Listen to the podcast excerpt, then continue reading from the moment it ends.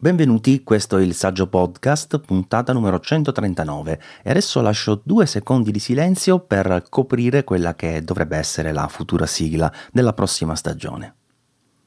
E già perché quella che ho tentato in passato non mi ha convinto, la vecchia mi ha stancato, insomma sapete com'è andata, spero che per la prossima stagione ci sia almeno una mini sigla di qualche secondo per eh, caratterizzare un po' il podcast. Ma andiamo a noi perché ci sono alcune novità e questa è una puntata che precederà una piccola pausa e poi riprenderemo ovviamente a settembre. Settembre che sarà sicuramente ricco, così come lo sarà ottobre, perché quello è un periodo in cui arrivano tante novità in casa Apple. Per il momento ci basiamo più che altro su alcune indiscrezioni e soprattutto alcune piccole novità che sono già abbastanza eh, visibili tramite le beta dei sistemi operativi. Una novità sicuramente curiosa è che con iOS 16 beta 6, o comunque l'ultima beta, non ricordo se sia esattamente questa,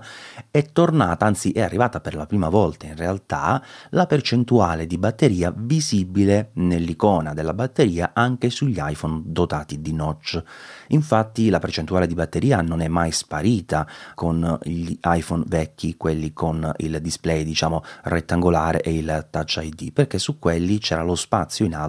interamente utilizzabile. Con l'avvento dell'iPhone X, quindi dell'iPhone eh, X, dell'iPhone 10, chiamatelo come preferite, il notch ha ridotto quella dimensione e Apple aveva deciso di non inserire più la eh, percentuale di batteria, che era visibile soltanto tirando giù con uno swipe il centro di controllo. Ora, questa novità che è arrivata tra l'altro con il toggle per il momento già attivo di default, quindi facendo l'aggiornamento mi sono già trovato questa percentuale all'interno della batteria, ha un funzionamento comunque un po' strano perché Intanto Apple ha deciso di non mettere proprio il simbolo percentuale e questo è giusto perché comunque ha consentito di risparmiare un po' di spazio in larghezza e aumentare diciamo la dimensione del carattere, quindi fin qui secondo me hanno fatto bene. Però la cosa che non mi piace è che la batteria, diciamo proprio l'icona, rimane completamente piena fin tanto che non si arriva, mi pare sotto il 20%, solo in quel caso la parte diciamo piena si riduce a un piccolo eh, filetto diciamo sulla sinistra e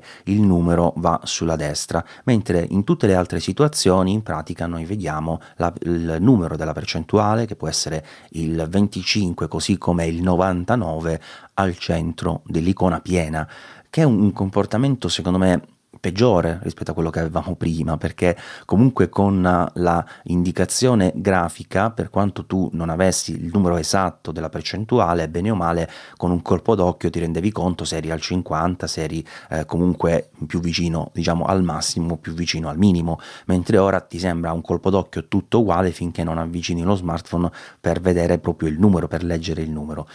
non lo so, secondo me questa cosa non funziona in maniera perfetta, spero che la migliorino in qualche modo, se no devo dire che dopo aver chiesto eh, comunque per tanti anni la percentuale di batteria mi troverò a disattivarla perché effettivamente l'implementazione è, è sciocca per quanto mi riguarda. Tra le altre cose uno si potrebbe chiedere ma perché proprio ora hanno pensato di mettere questa percentuale di batteria sugli iPhone, che è bizzarro. E in realtà io penso che dipenda dall'arrivo dei prossimi iPhone 14 Pro. Come sapete questi avranno quasi sicuramente, perché ormai insomma tutti i rumor puntano in quella di- direzione, ci sono anche eh, dei display, insomma comunque ormai sappiamo che avrà un formato diverso per il notch, che in realtà non sarà neanche più un notch, ma dei tagli sul display nella parte alta, un foro e una linea,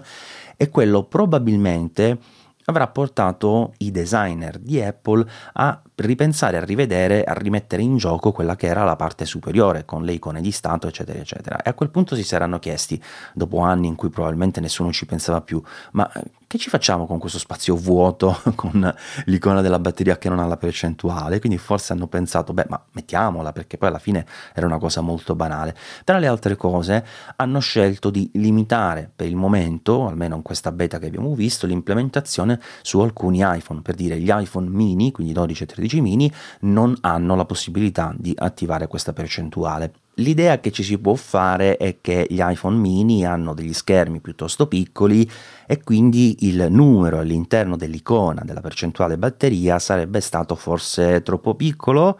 possibile, magari questo ha indirizzato i designer di Apple in questa scelta, però d'altro canto non è presente neanche negli iPhone 10R ed 11 dove lo schermo è più grande, praticamente lo stesso in termini di diagonale degli iPhone successivi 12 e 13 dove c'è la possibilità di attivare questa funzionalità. Però c'è una differenza, non da poco, perché quegli schermi erano 720p e infatti erano sì schermi retina, ma quelli vecchi con 326 ppi, mentre gli attuali successivi in realtà sono definiti da Apple Super Retina e hanno tra i 450 e i 458 ppi, che sono parecchi di più. Quindi avrebbe comportato, proprio dal punto di vista tecnico, una, uh, un testo un pochino più scalettato, diciamo meno chiaro, meno nitido dal punto di vista della visualizzazione. Ora, mentre vi dico queste cose, capitemi, non sto giustificando la scelta, sto dicendo quelle che possono tecnicamente essere eh, molto probabilmente le motivazioni dietro questo limite. Però, se lo chiedete a me, Ovviamente il toggle ci doveva essere per tutti, poi uno decideva, non mi piace come si vede, si vede troppo piccolo e lo disattivava, insomma aveva senso, era molto più eh, chiaro come approccio, invece eliminarlo a priori è sempre una di quelle cose un po' bizzarre che fa Apple quando si trova ad aggiungere nuove funzionalità. Comunque, ribadisco, di base non è secondo me una grande implementazione, per cui vi dico non vi perdete un granché se avete quegli iPhone che attualmente sono esclusi dalla possibilità di avere questa, questa percentuale visibile. E poi attenzione, attenzione, notizia bomba che riguarda gli Apple Watch non avranno il cambio redesign di cui si è parlato per mesi praticamente. Ora più o meno tutti concordano e sono ritornati diciamo a parlare di un nuovo modello sostanzialmente uguale a quello attuale, tranne per l'aggiunta forse di un sensore, però di base tutto quell'arco narrativo insomma che c'è stato sul web circa questo design con eh, angoli squadrati completamente rivisto eccetera è stato sostanzialmente fuffa dall'inizio alla fine. Poi, per carità, ancora non siamo nel futuro, quindi non possiamo sapere esattamente come andrà, ma insomma, di certo c'è stato un cambio abbastanza importante di quelle che erano le dichiarazioni dei soliti noti che dicono di saper tutto. Beh, alla fine dei conti, per quanto riguarda l'Apple Watch, io dico bene perché sono anni in realtà che si parla di questo possibile cambiamento di design e per carità a me piacerebbe un Apple Watch rivisitato, ecco, però se il cambiamento si limita agli angoli squadrati, quadrati, io dico anche no, perché magari saranno anche belli da vedere, però immagino che al polso sarebbero scomodi, potrebbero facilmente urtare, essere taglienti sul dorso della mano, insomma, non trovo questa scelta intelligente per un prodotto che alla fine è un prodotto di consumo. Ci sono degli orologi classici che hanno degli angoli squadrati e va bene, sono anche ricercati per delle caratteristiche, insomma, più particolari, ma parliamo di modelli da collezione, insomma, mentre eh, l'Apple Watch è un, un orologio consumer, è un prodotto che alla fine è legato molto all'elettronica, per cui non è che acquisti valore nel tempo, insomma, forse ecco, se vi tenete la prima edizione chiusa tra 30 anni potrà valere qualcosa tra i collezionisti di prodotti Apple, però di base non è un prodotto pensato come un orologio classico, insomma, non ha quel tipo di mercato. Apple ha provato a salire di fascia, per carità, e lo ha fatto con eh, l'utilizzo di materie pregiate, ma lì appunto si fa un errore perché unisci un prodotto di consumo a, a delle materie che invece hanno un valore di lunga durata e le due cose non vanno assolutamente d'accordo. Quindi qual è la strada che potrebbe seguire Apple nella prossima versione? Beh, fare un altro Apple Watch diverso da quello tradizionale, però destinato al fitness. In realtà già l'Apple Watch fa bene queste cose, sicuramente al pari se non superiore diciamo rispetto a molti altri prodotti della concorrenza in questa fascia, però c'è almeno un produttore che fa decisamente meglio per quanto riguarda il fitness in fascia alta ed è Garmin, almeno quello che conosco io. Probabilmente ce ne saranno anche altri più specifici, non so, però sicuramente Garmin realizza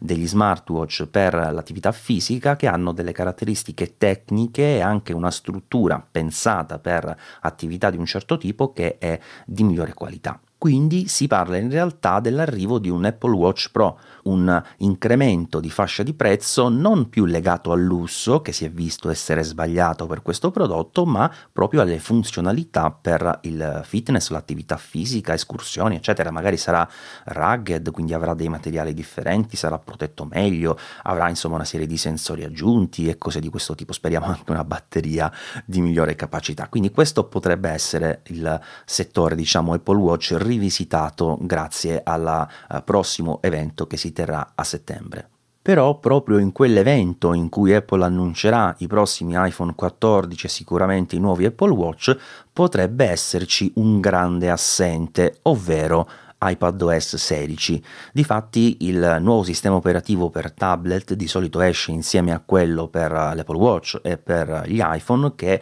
eh, nascono praticamente insieme all'arrivo dei nuovi modelli, del nuovo hardware che di solito avviene appunto nell'evento di settembre. Però in questo caso suggeriscono i rumor, Mark Gurman nello specifico, che iPad OS 16 sarà rimandato almeno di un mese, almeno per ottobre. E in realtà la cosa ha senso, ha senso perché iPad OS ormai si sta slegando sempre di più rispetto ad iOS, per alcune cose indietro, per altre avanti, ma un po' bizzarro come sempre Apple ha un andamento diciamo a fasi alterne, però è certo che ormai si sta cercando di avvicinare di più al Mac, seppure ecco in realtà è più il Mac che si sta avvicinando ad, ad iPadOS, ma diciamo che c'è comunque una maggiore affinità tra questi due ambienti oggi rispetto a, ad iOS e iPadOS Sembra strano a dirlo, ma se andate a guardare anche con gli ultimi aggiornamenti, questa cosa è stata enfatizzata con l'arrivo di Stage Manager, di cui parleremo tra poco, perché in realtà è proprio lui che probabilmente mm, è da considerare la causa di questo ritardo. Comunque Mark Gurman nella sua newsletter diceva una cosa che mi ha, mi ha incuriosito, cioè ma si può parlare di ritardo quando in effetti Apple non è che abbia annunciato una data di rilascio a settembre, che siamo noi abituati a sapere che il nuovo sistema operativo per iPad arriva insieme a quello del, dell'iPhone e quindi eh, siccome l'evento è a settembre tutto torna insomma. Però in realtà sì, si può considerare un ritardo proprio per questo motivo, no? eh, c'era una tradizione se vogliamo che viene a rompersi in questo momento proprio per iPadOS 16. Però come dicevo ci può essere un senso perché comunque l'evento di settembre a questo punto sarebbe ridotto eh, ed esclusivo diciamo per la mobilità, quindi il, lo, lo smartphone e l'Apple Watch correlato, mentre la parte di ottobre, che probabilmente, anzi al 99% avrà un altro evento, potrebbe essere relativa a Mac, macOS Ventura e iPad. Tra l'altro la cosa sarebbe interessante perché in quell'evento potrebbe arrivare anche almeno un iPad, eh, credo che sia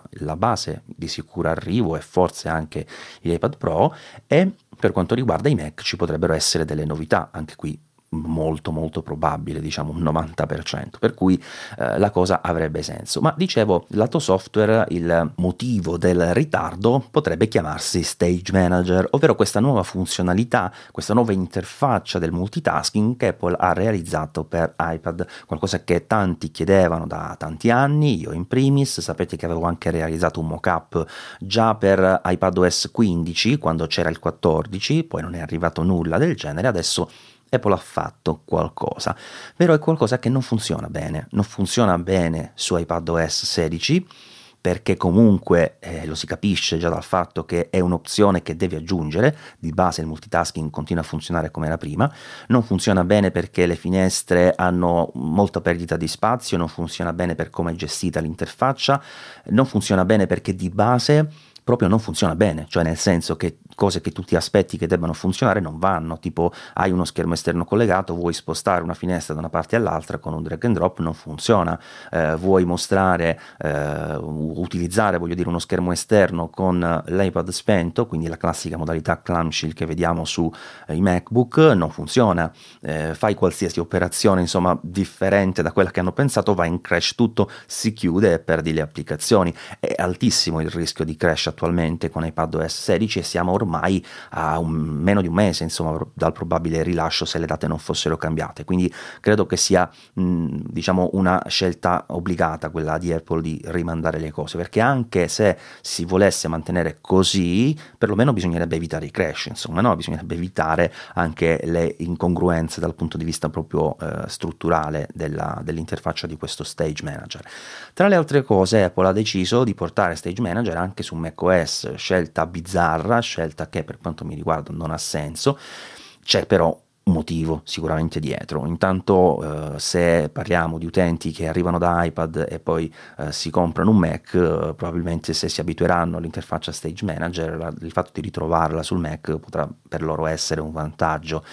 in generale è qualcosa che non aggiunge nulla al multitasking del Mac, eh, forse anche toglie qualcosa, per cui non è sicuramente una funzione che ad oggi sembra necessaria. Apple ha sicuramente una visione di lungo corso, ha un progetto per il futuro, noi possiamo solo intravedere quello che possiamo capire insomma da, uh, da ciò che ci arriva e non certo il pensiero globale che c'è alla base, che tra l'altro non è detto che riesca, insomma, per carità. Sicuramente non è qualcosa che su macOS fa gridare al miracolo, anzi onestamente non credo che lo utilizzerò mai, poi ci sto provando un po' su, su MacBook, ma poi tra l'altro i problemi che ci sono su iPad si ritrovano anche lì, per cui non ha senso allo stato attuale. Insomma, questa dovrebbe essere un po' uh, la visione del periodo settembre-ottobre. Eh, per quanto riguarda i Mac, onestamente non so cosa aspettarmi perché si è parlato un po' di tutto e in realtà ci sono delle cose che dovrebbero tecnicamente arrivare, ribadisco, sulla scrivania, cioè sui computer desktop, ancora non abbiamo niente con M2,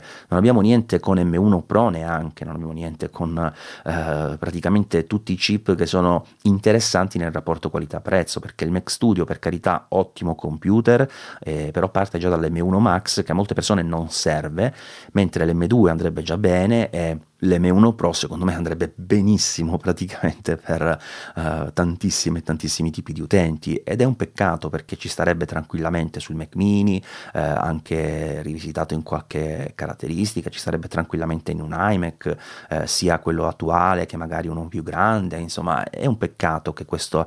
scrivania insomma sia un po' così bistrattata da Apple perché tante persone effettivamente richiedono ancora computer di questo tipo perché rispetto al portatile portatile, se non ti serve la portabilità, ovviamente ti fa risparmiare, no? Non hai batteria, non hai schermo, e puoi scegliere le tue periferiche, puoi avere schermi più grandi se lo preferisci, insomma, ha il suo perché. Magari non farà il 100% del mercato, questo è chiaro, sappiamo che i portatili sono più richiesti, però è comunque qualcosa che ha un suo valore e sicuramente cioè, eh, mi auguro che Apple vada a, a completare comunque l'offerta anche da quel punto di vista. Molto meno mi auguro invece che arrivi il Mac Pro, la torre, insomma, super super potente con M1 Extreme eccetera eccetera perché i Mac Studio già con l'M1 Ultra vanno davvero benissimo per cui copriamo prima una fascia consumer che richiede delle macchine fondamentali e poi pensiamo all'Extreme insomma almeno per il mio punto di vista che poi M1 o M2 Extreme in realtà perché si potrebbe direttamente passare al nuovo per quanto riguarda invece l'M2, oggi ne ho già parlato profusamente nelle precedenti puntate di questo podcast, ma nelle note di questa puntata vi rilascio anche il link all'ultimo video con la recensione che ho fatto del modello base e vi anticipo che sto provando anche il modello top in questo momento e quindi sto vedendo un po' cosa cambia e di questo arriverà una futura recensione anche sul canale YouTube che ovviamente vi invito a seguire. Così come vi invito se vi va di lasciare una recensione per questo podcast su Apple Podcast e vi invito anche a seguire altri altri eh, podcast del network come ad esempio Cose che è quello con Massimiliano Latella con puntate brevi una alla settimana il lunedì eh, con delle puntate in cui ognuno di noi cerca di uh, indovinare un prodotto che viene portato diciamo dall'altro con dei piccoli indizi che vengono rivelati passo passo e poi anche Easy Apple ovviamente che ha dato il là a questo, a questo network di podcast. E tra l'altro nella prossima puntata sarò io insieme a Luca a intrattenervi. E poi vi ricordo che abbiamo anche un indirizzo email saggiapodcast at easypodcast.it tra l'altro l'altro giorno andavo un po' a, a sbirciare proprio nel sito ho visto che la prima puntata del saggio podcast risale addirittura al 2012 eh, è una puntata ridicola non sentitela vi prego anche se so che non dovevo dirvelo perché magari andrete a sentirla proprio per questo. Eh, si vedeva che a tratti addirittura andavo a leggere avevo un audio pessimo allora insomma e non era neanche anche il mio primo podcast, perché in realtà il mio primo podcast eh, risale al 2009, eh, si chiamava appunto Il mio primo Mac in quel caso, ed era un podcast video, un formato che pochi usano attualmente, anche allora in realtà pochi utilizzavano, ed era un, un accorso diciamo su macOS, ma riguardava molte versioni addietro, per cui poi l'ho proprio ritirato dal mercato. Lo vorrei rifare, lo vorrei rifare, veramente credetemi, lo vorrei rifare oggi, sarebbe molto molto interessante. Il problema è che Apple ha una periodo periodo ormai di rilascio di un anno ed è difficile farlo perché considerate che poi dopo i primi sei mesi dal rilascio della nuova versione esce la beta per gli sviluppatori della successiva e quindi inizia già ad essere meno interessante la precedente. Ok, è vero che a volte non cambia tantissimo, però onestamente ti fa perdere la voglia di realizzare un contenuto ben confezionato che richiede del tempo sapendo che ha una data di scadenza di sei mesi, insomma è una roba che ovviamente ti fa perdere un po' la voglia, però se ci seguite su saggiamente.com anche con i vecchi articoli e con i nuovi ovviamente, se mi seguite sul canale YouTube sicuramente potete trovare sempre qualche informazione in più sull'utilizzo di questi computer. E per chi anche fosse donatore sulla mia pagina TP ovviamente c'è la possibilità possibilità di mettersi in contatto direttamente con me tramite i messaggi. Se non sapete cos'è TP, trovate anche di questo il link nelle note, così potete